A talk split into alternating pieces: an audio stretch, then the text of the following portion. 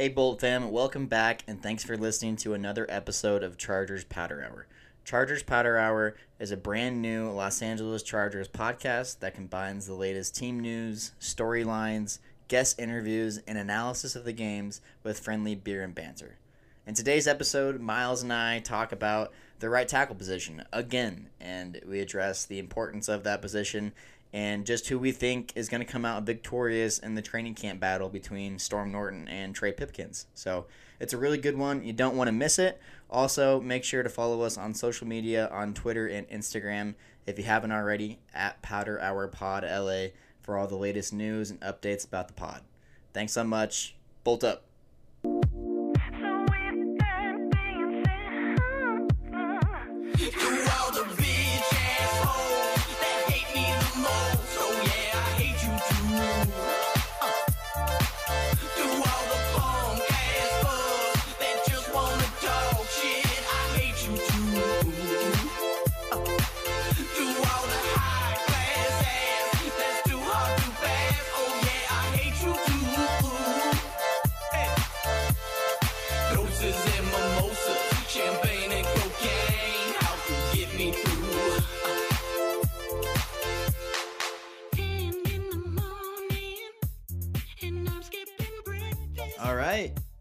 We are back with another episode of Chargers Powder Hour. We are your host. My name is Colin. And I'm your other host, Miles. Hey, good job there, buddy. Yeah, that was a tough one. That, that, that, took me a second, but yeah. um, yeah, back for another episode today. Uh, we skipped an episode on Monday, so forgive us for not putting out any content on Monday. Um, I know it's kind of a slow period, unfortunately, with uh, it being the dead of the summer when it comes to the off season. But we're back, and uh, how you doing today, man? What are you What are you drinking over there? So I have spent. I hope that you had a great weekend because I guess we haven't really talked about it, but I spent. Yeah, how how was your weekend? Tell us about oh, that. Oh, okay, yeah. Uh, my weekend was really good. Um, I'm in the process of moving into a house right now. And exciting. Those of you college baseball fans might know that College World Series is going on right now, and that is hosted in Omaha, which is about 45 minutes from where I'm living. So I spent, I was on a complete bender literally last Friday night, first night in the new house, through Tuesday night of just drinking. So little worse for wear this week but I went to two games Tuesday, one game Monday, and just consumed a lot of alcohol, but had a great time. So today I am drinking Hiland chocolate milk.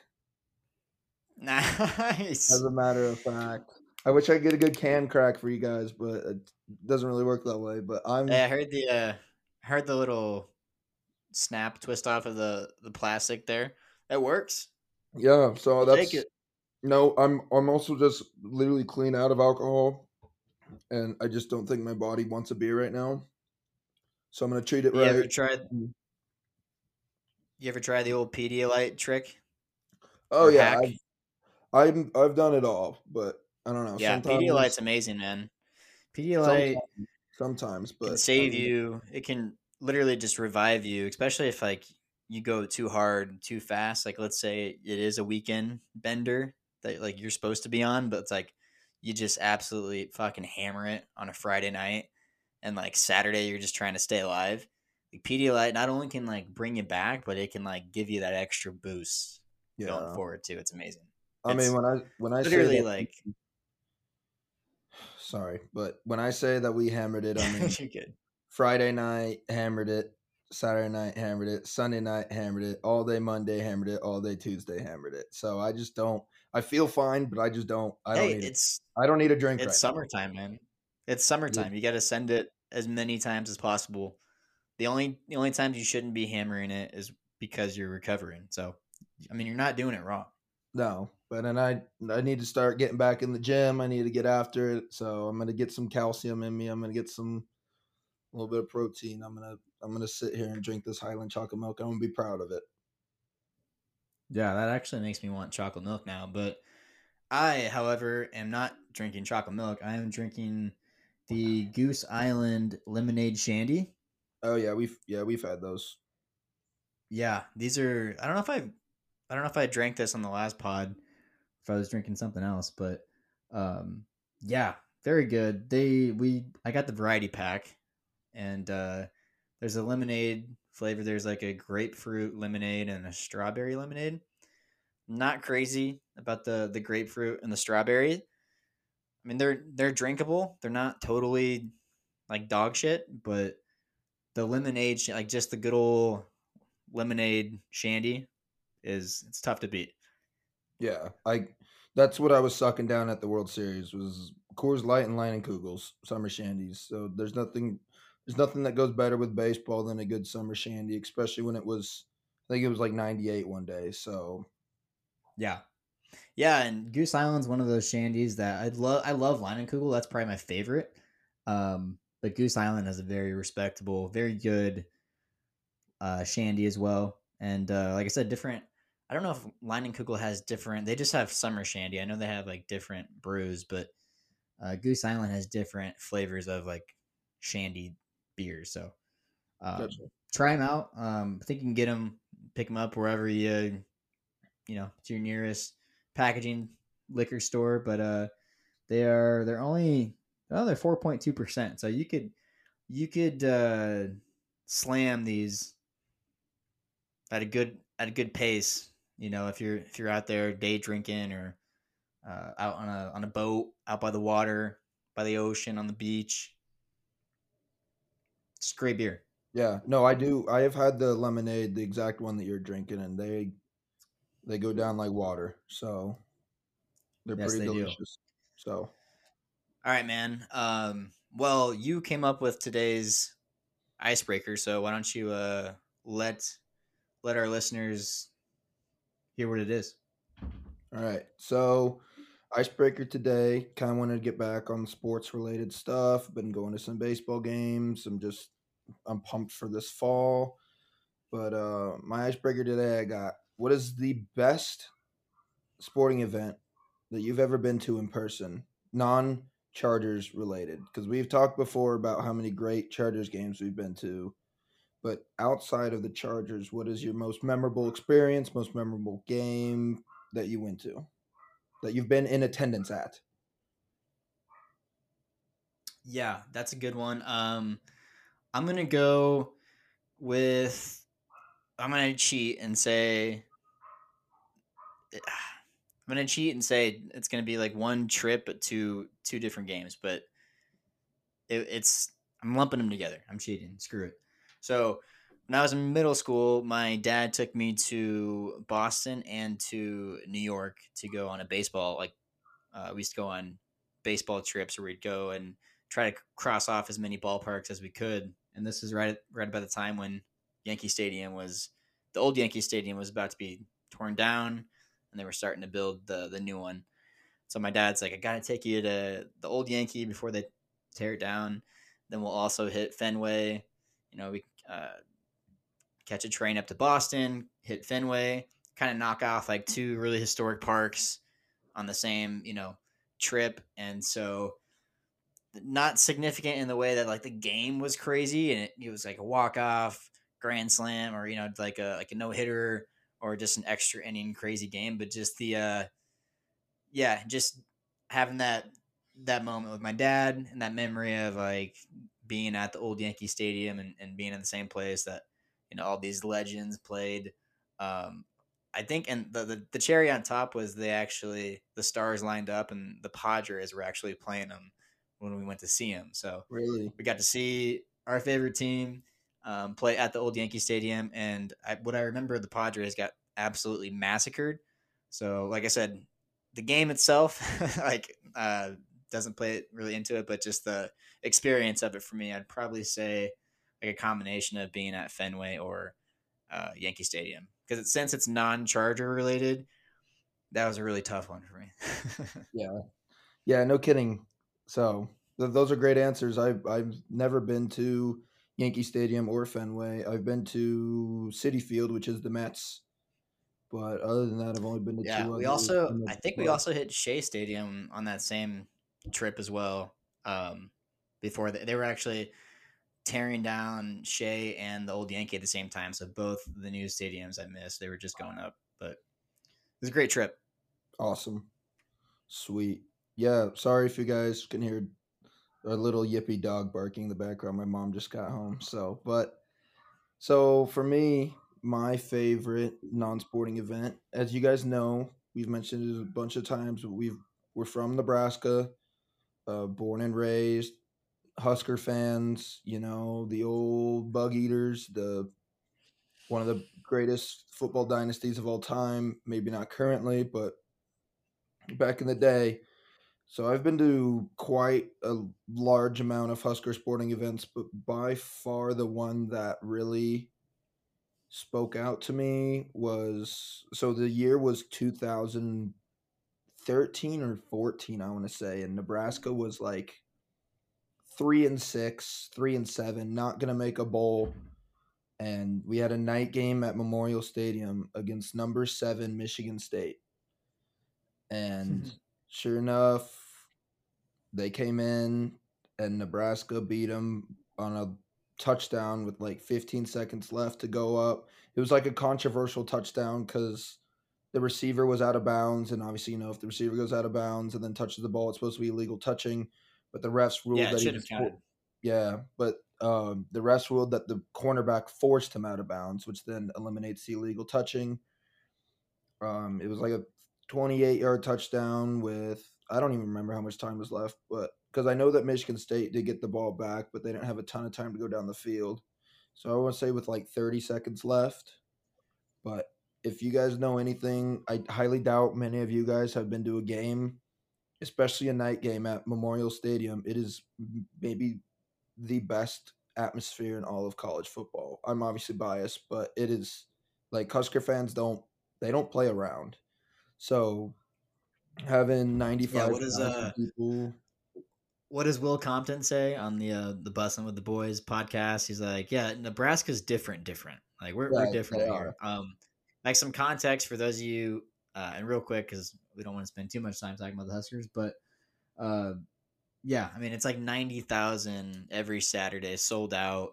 You know, I don't even know if SoFi has ninety thousand seats, which is like to give you like put it to put in perspective, like how many people show up for a mediocre division one college football program but a large part of that is uh, like miles said i mean just the, the heyday of uh, the 90s and 80s and 70s and the decades of dominance but yeah it's it's different out in nebraska for sure um, uh, that's a great answer I, I remember that game Yeah. uh, actually I, I remember drinking at that game and then blacking out and then uh, yeah it was i was in college so i was i never made it to the game let's just say that Yeah, fair enough. But yeah, no, I was I was still I was gonna be like a freshman in high I was probably like a freshman in high school. So I was there and just like that atmosphere.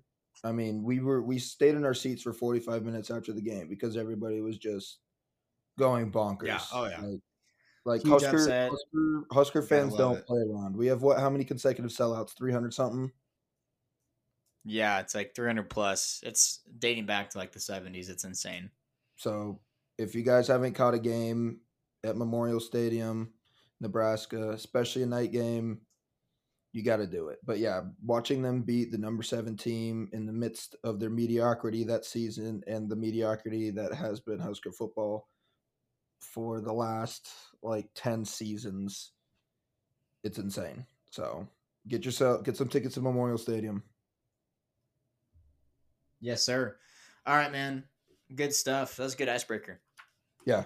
Great Thank you. question. Um, all right, going on. So, what I wanted to talk about, um, you know, the, the main topic of today's episode is by far, you know, uh, we got to address that right tackle spot again. It's we'll continue to address it. It's going to be a very hot topic throughout the summer and, and the rest of this off season, especially going into camp and then going into preseason and and then uh, eventually the regular season. But um, Daniel Popper of the Athletic Athletic released an article today, um, and he actually had the chance to catch up with Trey Pipkins and and ask him some questions about you know, just his season overall, um, you know, how he's feeling, um, what he's done this offseason to, you know, to get ready for this opportunity that, you know, that frankly doesn't come along very often. And that's, you know, starting, starting position in the NFL. And, um, you know, he's now entering his fourth year, I believe.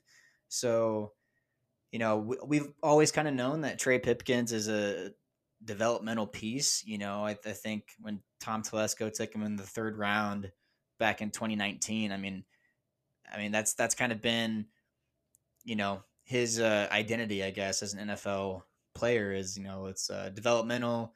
Um, he's a project, and unfortunately for him, he did get thrown into action pretty, pretty like soon his rookie season.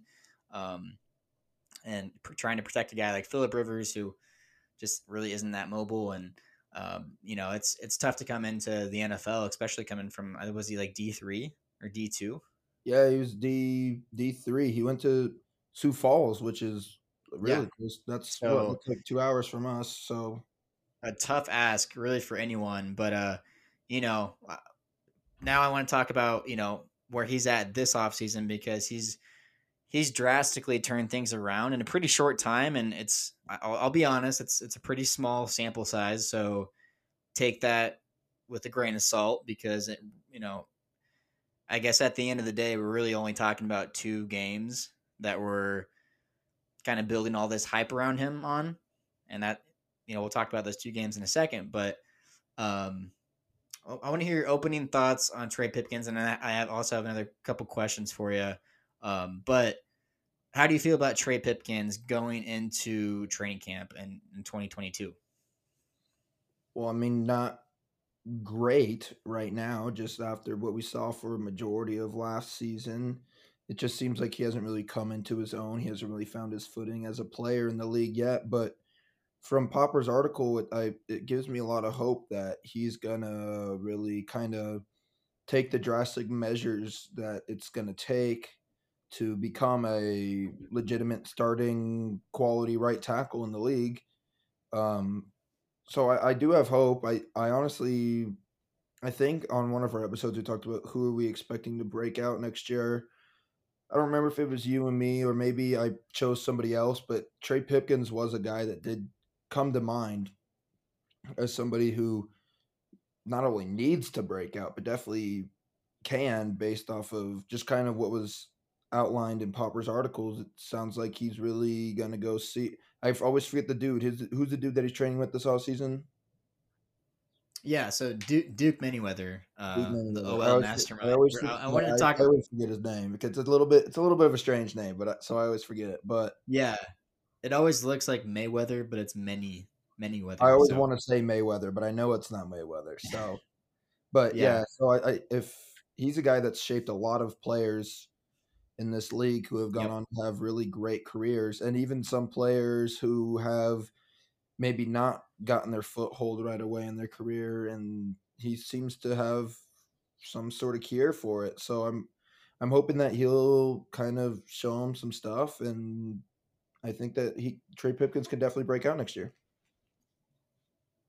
Yeah, uh, love that you brought that up because that's actually, a, I mean, it's great, great uh, transition point. Is that you know his his season this last year was very rocky. Had a lot of ups and downs, more downs I would say than actual ups, but it also did end on a very positive note for for Trey Pipkins.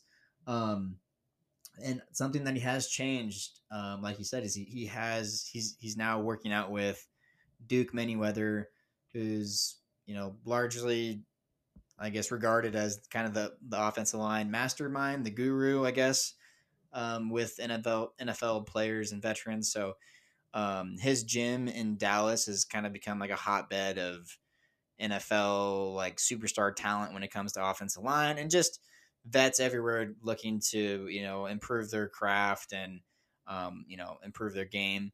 But uh, it was actually so according to Daniel Popper's article, it was actually Rashawn Slater and Oday Aboushi who continued to rave about Manyweather and just his offseason program and, and what it's done for them as players to the point where Trey Pipkins, you know, kind of started to bug them and and and uh, you know, asked started asking questions and kind of getting their input.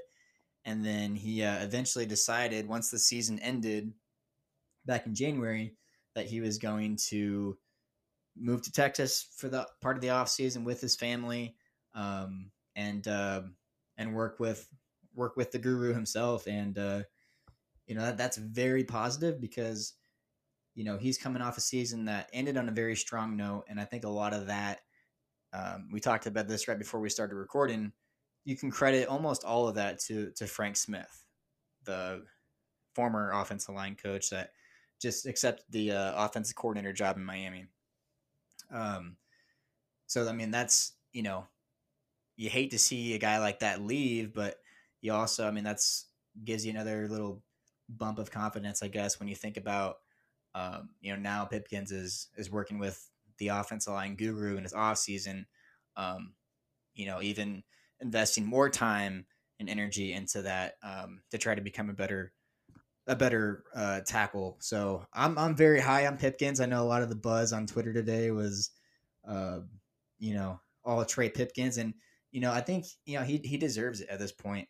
I know it's like I said, I know it's a small sample size, but for how much, and I'll admit it, I've I've trashed him before, um, especially those first two seasons. I mean, and, and even the beginning of last season, um, it was tough to watch. I mean, he's just but you know, to be fair to him, I don't think he's ever been ready to be really in an NFL game, you know, or to, to let alone start an NFL game. But he did have those two really good starts um, at the end of this last season. So yeah, um, you know, love to see that that he's working with um, with those guys out in Dallas. But uh, uh, oh, and then on top of that too, you know, this is something that really is like, I guess, a bonus of of him being out there, and it's also something I read in the article. But uh, you know, just think about all the all the like the mentorship, I guess, if you want to call it, that he's also getting out there because it's not just you know him and this guy working out one on one. He's working out in, with groups of guys like Rashawn Slater, Terron Armstead, like you know the some of the top NFL tackles and offensive linemen. Like he's getting to work side by side with guy, those guys, form relationships, and kind of like pick their brains. So buy your stock now. I know I'm just gassing him up right now, but I mean, I I, I love what I'm seeing and what I'm hearing, and uh, yeah, I'm just I'm huge on Trey Pipkins right now. He's he's definitely my preferred starter at the moment, but uh yeah, like I just that's how that's how high I am on him. Yeah, I, um, you brought up a lot of interesting points. I actually, I thought of something just off top of my head, which I think is kind of funny, just to dog on Anthony Lynn for a second. But um, Anthony Lynn had that quote after Justin Herbert's first start where he said he's a backup for a reason. Meanwhile, Trey Pipkins was a guy who came in as a third round pick and was playing a lot of notable snaps as a rookie. So I just wanted, I just think that's, I just think that's kind of funny because Justin Herbert went out there, balled out, and Anthony Lynn still wanted him as a backup. Meanwhile, Trey Pipkins went out there as a rookie, kind of sucked, and no comments were made whatsoever. So yeah, I, I think that's kind of funny. But the thing about um, the thing that I love to see about players is like when they're more self aware like when they know okay i need to improve this what can i do to better up my game? So he's taken he's taken not only the initiative to go see this guy but move his whole family out to dallas texas just to improve his own game. So that's definitely something that i think is kind of shown with some of the leadership on this team is guys are just always hustling grinding to try to improve their game more and more. So, and I think Trey Pipkins has bought into that, and if, he, if he's bought into that, then I think a lot of other people are going to buy into that. So, well, I just, I mean, it go like actions, like actions to show a lot, and like you said, the fact that he's willing to move his entire family to Dallas just to hone his craft, like it'd be so easy for for a guy to be like, nah, you know, I'm, we're gonna stay put. You know, this is our home base. You know, I don't want to, you know, move the family. I don't want to, you know, um, or you know I don't want to be gone for work for a whole month by myself. Like I get it, like the logistics of everyday life. Like these guys are humans too. Like football is not their whole life. They have families. They have other things that you know they they have to do. But yeah, I mean it's just and it's it doesn't sound. I mean, you would think everyone's wired that way, but I mean, with the NFL, I mean, there's guys that just aren't. You know, there's, there's guys that rest on talent alone, and that's awesome if you can do that. But you know, I think everyone definitely roots for a guy like Trey Pipkins that you know didn't come in and and wasn't an All Pro uh, his first season like Rashawn Slater. You know, there's I think Daniel Popper kind of talked about that. Is there are a thousand different paths to take to get to to become an NFL starter, really at any position.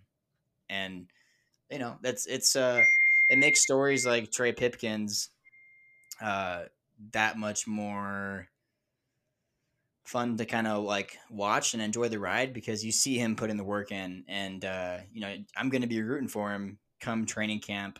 Uh I just you know how I feel about Storm Norton, especially after the Raiders game. Uh, yeah. It's it was just such a pitiful, frustrate like the probably the most frustrated I've ever been watching a football game at a single position player, which is saying a lot because there's been games where I've like screamed at guys, you know, like skill players, whether it's drops or just dumb decision making, whatever, you know, like we've all had like a what the fuck are you doing type moment.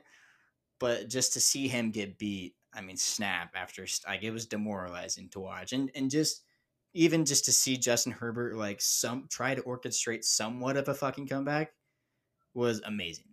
Because like I don't know if there's any other quarterback in the league, maybe outside of like Aaron Rodgers and Pat Mahomes that could have like had that play at right tackle and still taken it down to the last three seconds in overtime.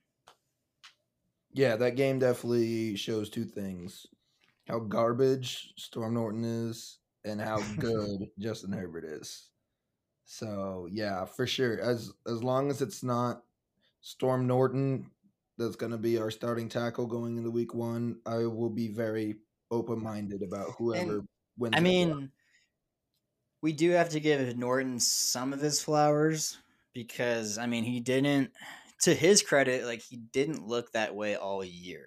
No, definitely. Like, not. and I know you're going against Maxx Crosby, but like, there were also other games where you're just like, yeah, like that's that's all. Like, if you sum up his whole game, it's just like, yeah, like not great, not good, not terrible. I guess. I think I think Storm Norton like he's good against an average defensive end, but pair him with a superstar like Maxx Crosby, and he's gonna get beat nine out of ten times. Which like so is a guy like Trey Pipkins, probably. Like you'd hope maybe not nine out of ten, maybe like seven out of ten. But like the bottom line is the superstar edge rushers in this league are like their talent is gonna beat just about ninety five percent of tackles. Yeah. Like there's just not that many good tackles that are walking on the earth right Slater. Yeah, I mean he's like he's definitely in the hand, one in like that five percent, right? Like, but there's just it's just kind of like the, the the you know the quarterback theory. Like, there's not there's not 32 good quarterbacks on planet Earth. That's why like some of these you know like the bottom third of the league, like you know it doesn't matter like the like there's only going to be like you know a top tier level talent at each position level and those are the guys outside of that, like you're just gonna have to accept the fact that like as good as we want Trey Pipkins to be, like he probably still won't stop Maxx Crosby. But to your point, like you were saying, you know, will he put up a, a better performance against those, you know, middle level teams?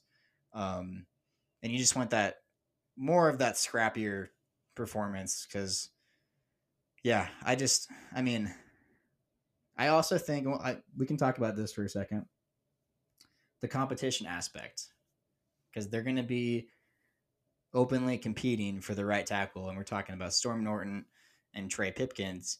Um, like how how much better do you think that makes both of those guys? Do you think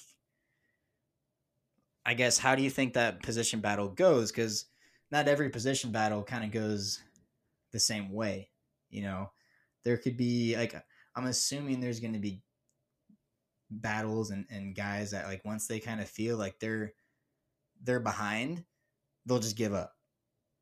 Or what you'd hope for as a fan's perspective, you know, you, you hope that they keep battling, you know, day after day and, and make each other better. And then it's like whoever you have at the end of the day, like he's he's better than who, whoever you had on the field a year ago because they both improved. So I guess do you understand the theory I'm kind of saying? Like, yeah, no, I I love that take. I, that's something that really never that I never really thought of. So I, I do like that take. I think really messy, jumbled way to put it, but either one of these I mean, guys, whoever's going to be at right tackle, is definitely going to be improved from last year. I would like to think, especially through that right position battle. And that's what how yeah. much more improved is going to be the question to keep an eye on.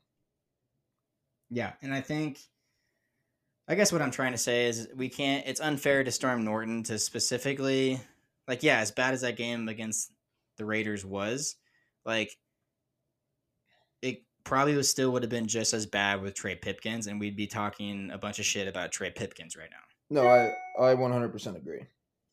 100%. So that's where like I go back to the small sample size with with Pipkins, and like I'm like I'm really excited about him. And, and the, after the article today from Daniel Popper, you know, I even tweeted on, on our uh, accounts page, you know, Trey Pipkins stock to the moon. Like, uh, you know, he's going to have this great year and uh, we should get excited.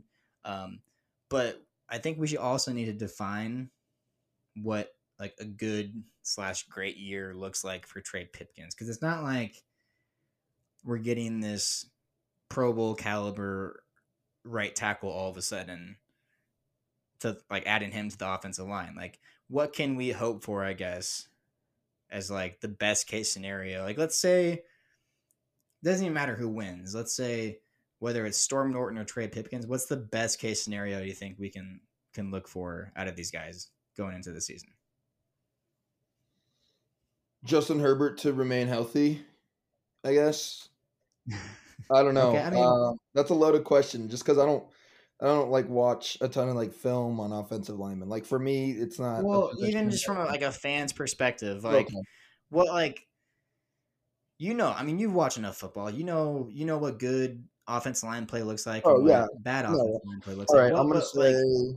I guess I want... like because you're gonna have you're gonna have games that like they're just not gonna be good. But that's because it's like when you play 17 fucking NFL games, like not everyone like yeah, like I said, if you're not a Rashawn Slater, that top five percent, like you're gonna have bad games. But how many bad games would you be willing to afford, or can they have? I should say, be, before it's just like, oh fuck, like we we have to we have to get an upgrade, or, or these these guys aren't the answer. I'll allow them five bad games and only 10 times of me screaming either Storm Norton or Trey Pipkins at my TV. Any more than that, and it's not going to be great. Because, I mean, the Chargers, I think, did save a little. I mean, you always want to save some money going into the the season uh, for in season moves. But, I mean, we know Tom Telesco historically hasn't made a lot of trades. Now that now that we have Brandon Staley really kind of, you know, at the helm, I guess, as well. I mean, that that's a little different. We saw that this offseason with just how many splashes we made, but I mean, they just historically haven't made a ton of trades in season. So, you know, it re- I really get that sense of like if they take and they are taking these two guys into the season, they'll both be on the roster, but like, you know, what what are the odds that we get to like week seven or eight? And it's very clearly that like both of these guys suck. Like none like we it doesn't matter who we put like there it's like a, a a reverse door of the same shitty players. Like we need an upgrade at right tackle. Um, because um, let's say we sustain an injury somewhere else on the line. Yeah then it's like oh shit now we're really yeah. in trouble yeah, I want to not think about that. But then I think that you gotta I know that we're we're high on this Jamari Salyer dude. I know that we're really high on him. Um, Yep. That would be an option that I would look for. I know I was just bitching about how Pipkins has got too much playing time his first year, but I don't think that he was ready for that kind of playing time. Now, if an, Well, it's different different situation. He got like thrown into it. yeah, exactly. So I think, and this coaching staff has obviously proved that they're going to take whatever precautions it takes to ensure that they're not throwing somebody that's inexperienced, not necessarily inexperienced, but not ready for the limelight of an NFL game. Put them out there and just have them get embarrassed. So, I mean, I would think that you Yeah. could look to one of those younger guys and see, give them a chance and see what they can do. Yeah, I mean, the offense. I mean, by all metrics, I think this is still going to be a top ten offense, regardless. I think the difference between them being a top five and a top ten at the end of the day, at the end of the season, is how healthy does the line stay, and it's just cross every finger, every toe, every limb on your body. But like they, if there's one, I mean. there- There's a couple other position groups. I mean, obviously quarterback, obviously like defensive end, uh, but offense line is just as a unit, as a collective unit, it's one of those groups that you just there's not I mean there's some depth now. There's some we've added some, but there's not a lot. So it's just one of those units that cannot really afford to sustain any massive injuries. Yeah. So let's just hope that that doesn't happen. So, Fingers crossed, man. Um so yeah, I mean, are we I think I made this prediction. I'm, I'm gonna keep keep saying my prediction so people know in case they haven't heard it yet. But uh, yeah, I, I'm officially penciling in Trey Pipkins as my day one starter. Um, and I don't. I'm I'm just looking forward to how camp goes. I don't know. You know, I know that it's going to be a lot of things that beat writers and and guys are, are writing about and talking about. Um, but it'll be interesting to see if it's uh just kind of totally one sided, if it's really close, if it comes down to the wire. Um, yeah, I'm I'm excited to see the competition and the fight that Storm Norton puts up. yeah, for sure. Definitely a camp battle to keep in mind. So, Nice man. Um, so you saying Trey Pipkins too? yes, I agree with you completely. Trey Pipkins Okay. will be the starting right tackle. Trey Pipkins, or yeah, it'll be interesting to see what they do with Jamari Salyer. I don't I've think Salyer will be a day one starter, but I wouldn't be surprised if we saw some No. quality playing time coming out of him. Well, also, is he going to be a tackle? Like, I think that's that's a valid question. I think to ask at this point too. And we simply just don't have enough information to know that yet. But that will be something We don't, but I think well, we might. Didn't I want to say? Let me look up. Where did he? uh I want to say he lined up at guard in minicamp. I know they. I think Popper wrote about it. was it? I knew that at Georgia he mostly played tackle. I knew that much. He kind of played everywhere. No, I can't remember now. Fuck. Let me go back and look it up because I want to make sure I'm right. But day two takeaways. Let's see here.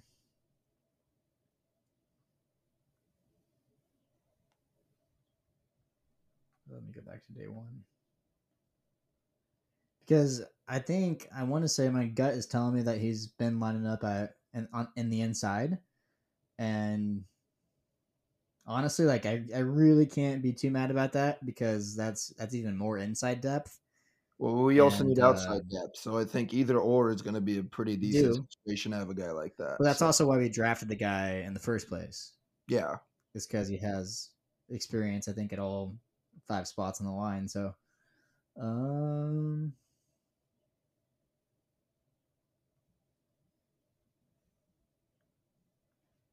I don't know. I can't find it. I don't want to spend too much time trying to dig for it.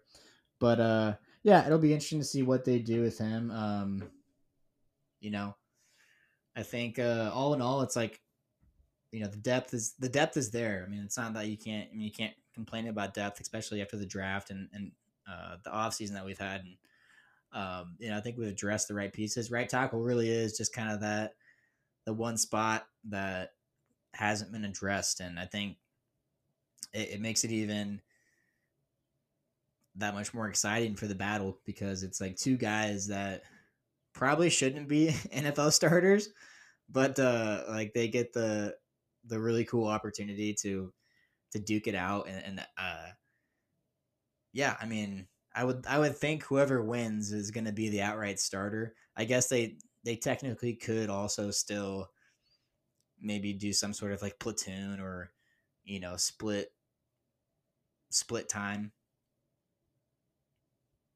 Yeah, But yeah, for sure. Um, so yeah, uh, my vote's on Pipkins, your vote's on Pipkins, and we'll see how the off season goes. we'll see how it goes. Um, yeah, that's all I got. So we'll wrap it up. Thanks for listening to another episode of Chargers Powder Hour. This was episode number 19. Uh, today we talked about Trey Pipkins, Storm Norton, the right tackle spot. Um, if you guys like what you hear, um, make sure to check us out. You can check more of us out on social media, on Twitter and Instagram at Powder Hour Pod LA. Um, and also make sure to leave us a review, hopefully five stars on Spotify or Apple or Stitcher or wherever you guys listen. Um, we- we'd really appreciate it. And as always, bolt up. All right. Peace.